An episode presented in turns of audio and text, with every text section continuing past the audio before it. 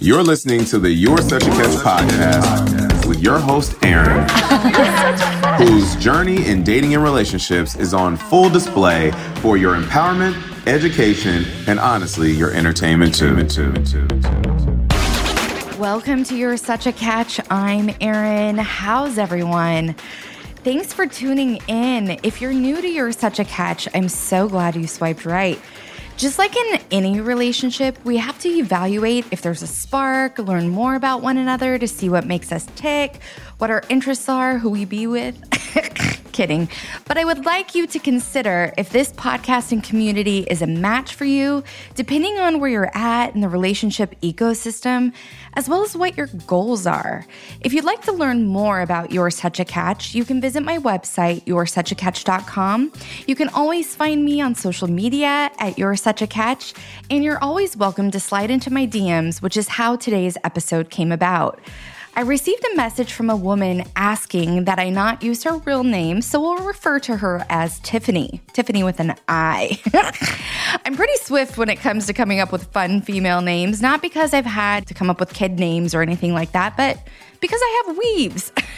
My weaves have names. So far, I've had Shirley, Phyllis, and now Crystal with a K. So Tiffany just felt right, and uh, Tiffany had no idea I'd have a field day with her allowing me to pick how she'd be referenced in this episode. So after reading Tiffany's DM, I decided that what she's experiencing right now is probably not only like relatable to me, but for others. And I asked if she'd be okay if I read her DM and addressed her question on the podcast. So she obliged, and uh, here goes. This is her DM to me. Hi, Erin. My name is Tiffany, wink, wink, and I've been listening to your podcast for a while now. I found it during COVID, which has been one of the most challenging times in my life, as it has been for most people. I've binged so many of your episodes, I feel as if I've watched your journey to find love unfold and couldn't be happier for you. Thank you, Tiffany. I thought I found my soulmate. I thought I had married him, but being housebound for over a year, losing my job during the pandemic, I hear that. And just being on top of one another 24 7 has proven to be too much for us to handle. We've elected to get a divorce, which I've had time to come to peace with. What is keeping me up at night is having to date again. I'm terrified. I hear all my single friends complain about how awful it is. I heard some of your dating adventures too, and I just wonder if I can do it. I want a second chance at love, at finding my soulmate, so I have someone to grow old with. Can I do this? Where do I even start? Heart emoji, Tiffany. Oh, Tiffany, you are not alone. I tried to get you a depiction of exactly how not alone you are, but the data isn't as recent as I'd hoped. What I was able to find is that by September of last year, couples heading toward divorce were up 34%. 31% of those couples admitted lockdown caused irreparable damage to the relationship, and 25% of those couples had just married within the past five months. I can only imagine how difficult that must have been. Speaking from experience, the first year of marriage already presents a fair amount of challenges as you blend two worlds together, let alone throwing a global pandemic into the mix. So here's some uplifting news. According to census data, which is timely and relevant, 48% of adults in the US are single. Did you catch that? Almost half of the population is on the market. Now, I don't know if that makes re entering the dating scene more or less polarizing, but the upside of that is there's plenty of opportunity. Now, you asked me two questions one, can I do this? And two, where do I even start? So let's start with can you do this? You can. You obviously dated to meet your current husband, so we know you're capable. You're self aware. You seem to have a grasp on your desired outcome and you're willing to ask for help and guidance. So you're making strides already. But here's what I will say Before your girlfriends convince you to download Tinder, before you succumb to someone's loose lipped advice, the best way to get over someone is to get under someone. Trust me, we all have that girlfriend who's channeling her inner Samantha Jones and thinks sex solves all of our problems. And it can solve many, but it's best that we check in with ourselves to make sure we're ready to make those kind of decisions. I know I'm no fun. And I'm not saying you can't take a pause and play the field before committing. I'm only suggesting you evaluate your mental and emotional state in the present tense before adding additional layers to work through. I'm not a doctor, I'm not a psychologist, but I'm an advocate for seeing one if you have the option. Sometimes talking through a situation like this with a professional does wonders. Of course, it requires some work, finding someone you trust, someone you feel comfortable sharing intimate information with, but they are trained to help you process the situation, any trauma, and they can equip you with tools to set you up for success. So, the short answer to your first question, Tiffany, is yes, you can do it. Your second question is a loaded question Where do I even start? I will do my best to guide you in the right direction, but before I make any suggestions, I want to provide context in which my advice is derived. You said you've been listening to the pod for a while, then I'm sure you know I, too, am divorced. I married in my 20s, and although we dated for four years, we were only married for three. It wasn't my choice to get divorced, but in hindsight, it was the greatest gift I could have received. Like you, Tiffany, I get a second chance at love, at finding my soulmate, and you're watching that unfold in real time for me. But it took me years to get there. And I don't say that to scare you. I say that to encourage you to do the necessary work on yourself, to devise a game plan, and to avoid making the same mistakes I did post marriage. I went straight from my marriage into another serious relationship before my divorce was even finalized. This added another layer of dynamics, emotions, and frankly, challenges to sort through as I was grieving my failed marriage. So, my first suggestion to you would be take your time. You can take as little or as much time as you need to fill yourself again. This is one of those scenarios that isn't a one size fits all. Go at the pace you feel comfortable with. I challenge you to work through the grieving stage, process those emotions. Allow yourself to feel sad, disappointed, even angry if that's what you need. The worst thing you can do is bring emotional baggage from one relationship to the next. It will cloud your judgment and ability to start a new relationship with a clean slate. I know you mentioned wanting to find your soulmate and someone to grow old with as your end goal. I'm sure there's a possibility you may feel as if you just wasted precious time with the wrong person.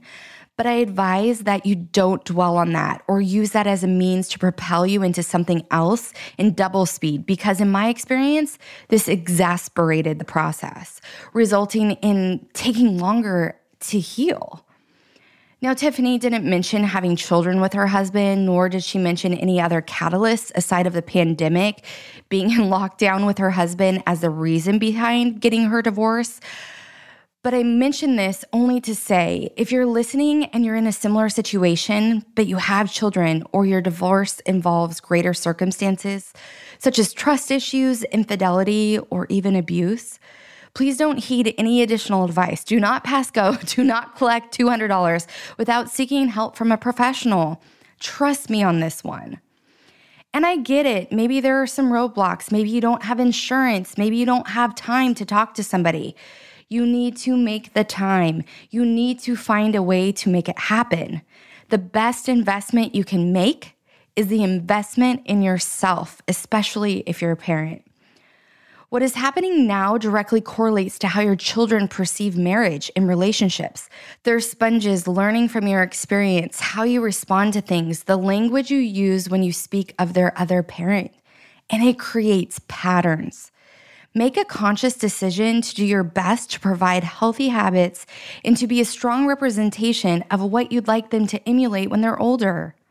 Okay, Tiffany, back to you. Sorry, got on a little soapbox there. Once you've taken the time to process, grieve, to feel all the feels, and your divorce is final, you're living apart from your ex and you're ready to cast a line and see what fish are in the sea, reel it in, girl.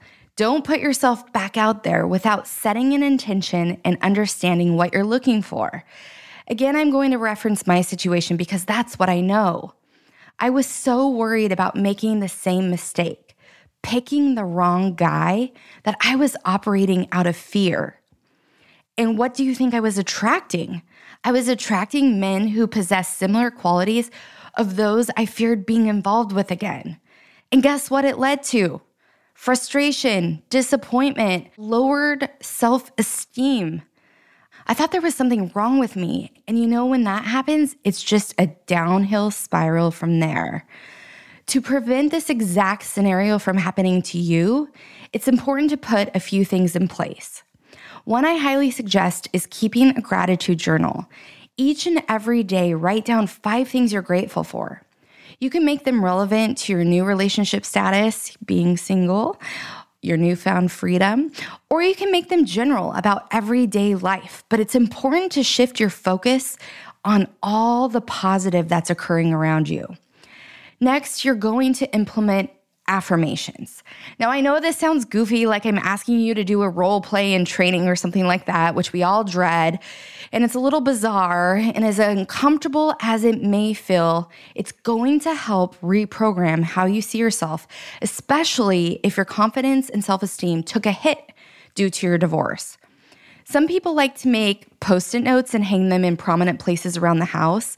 I've seen affirmations written on bathroom mirrors and journals. Whatever feels right for you, just do it. Now, don't laugh, but my affirmations are written on post it notes inside my pantry. So, yes, so lots of people, any guest who's come to my home and opened the pantry to see what snacks I have, they know my affirmations.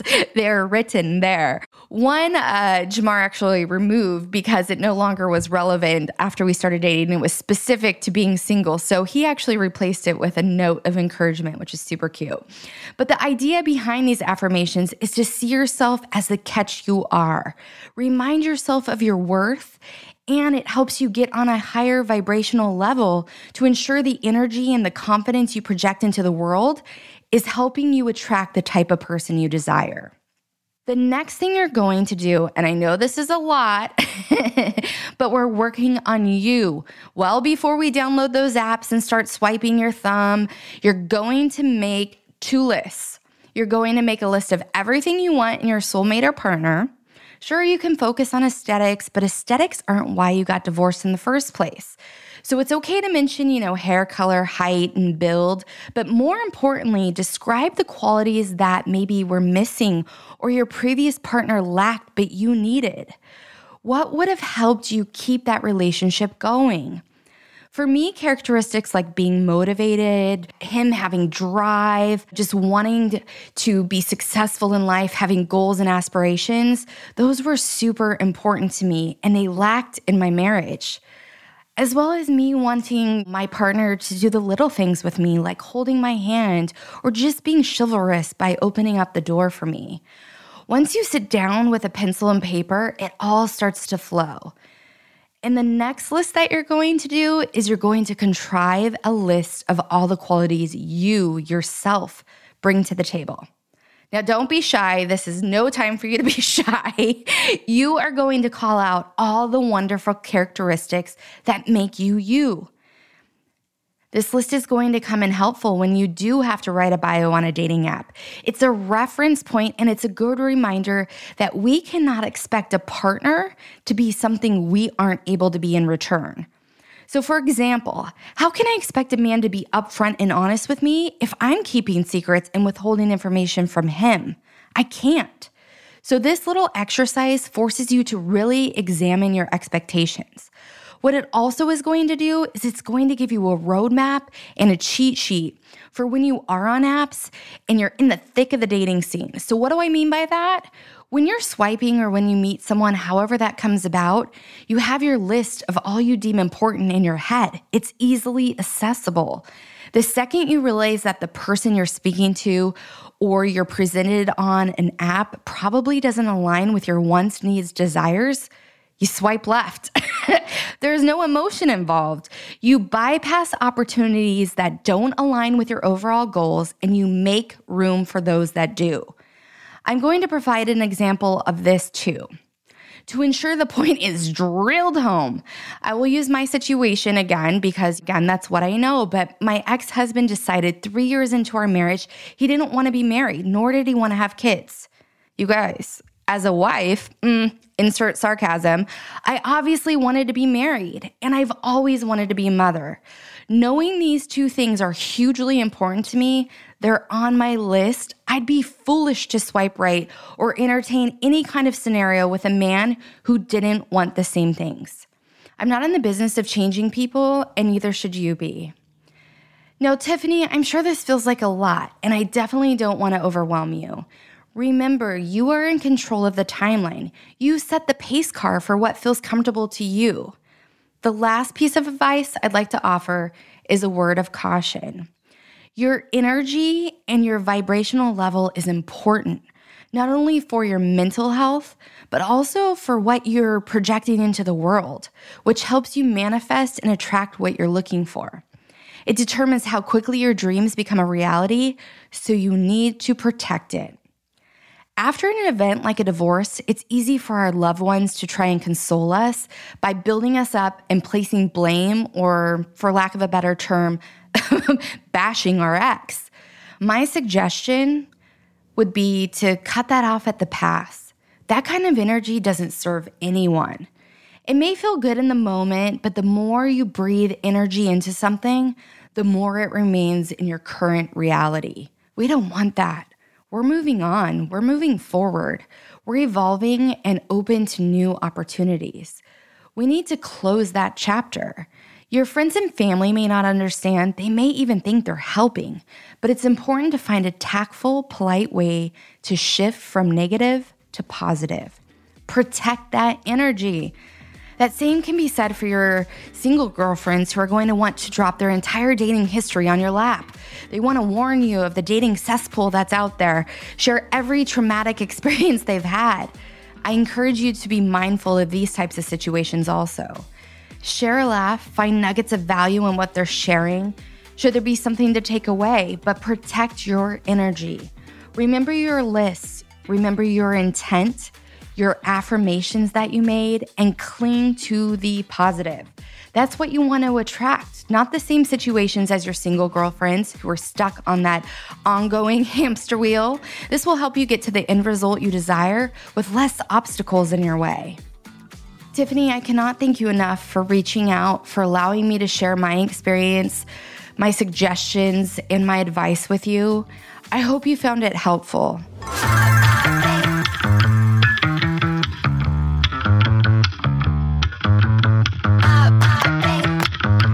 Listeners, if you have any additional advice for Tiffany, by all means, please share it. We are a community of like minded individuals who can learn from one another. If you'd like to be part of more intimate discussions, there is a private YSC community Facebook group. I've linked the details in the episode notes. And if you yourself are going through a divorce, recently divorced, or considering divorce, I hope there were some key takeaways for you in this episode also. If you'd like to chat with me directly, again, I'm not a doctor or a psychologist, but I'm an ear to listen, and I've been there. Feel free to reach out to me at erin at yourssuchacatch.com. And lastly, if you're at a place in your life where you're ready for a change, you've been on a mission to meet your person and you're just stuck. Maybe you were listening and you had an aha moment. You're one of the single gals stuck on the hamster wheel. Please take an initiative and book a 15 minute call with me. I'd love to help you shift your mindset and be in a place where you can manifest your wildest dreams. A link to my calendar is also available in the episode notes. All right, guys, best of luck to you, Tiffany. Bye for now.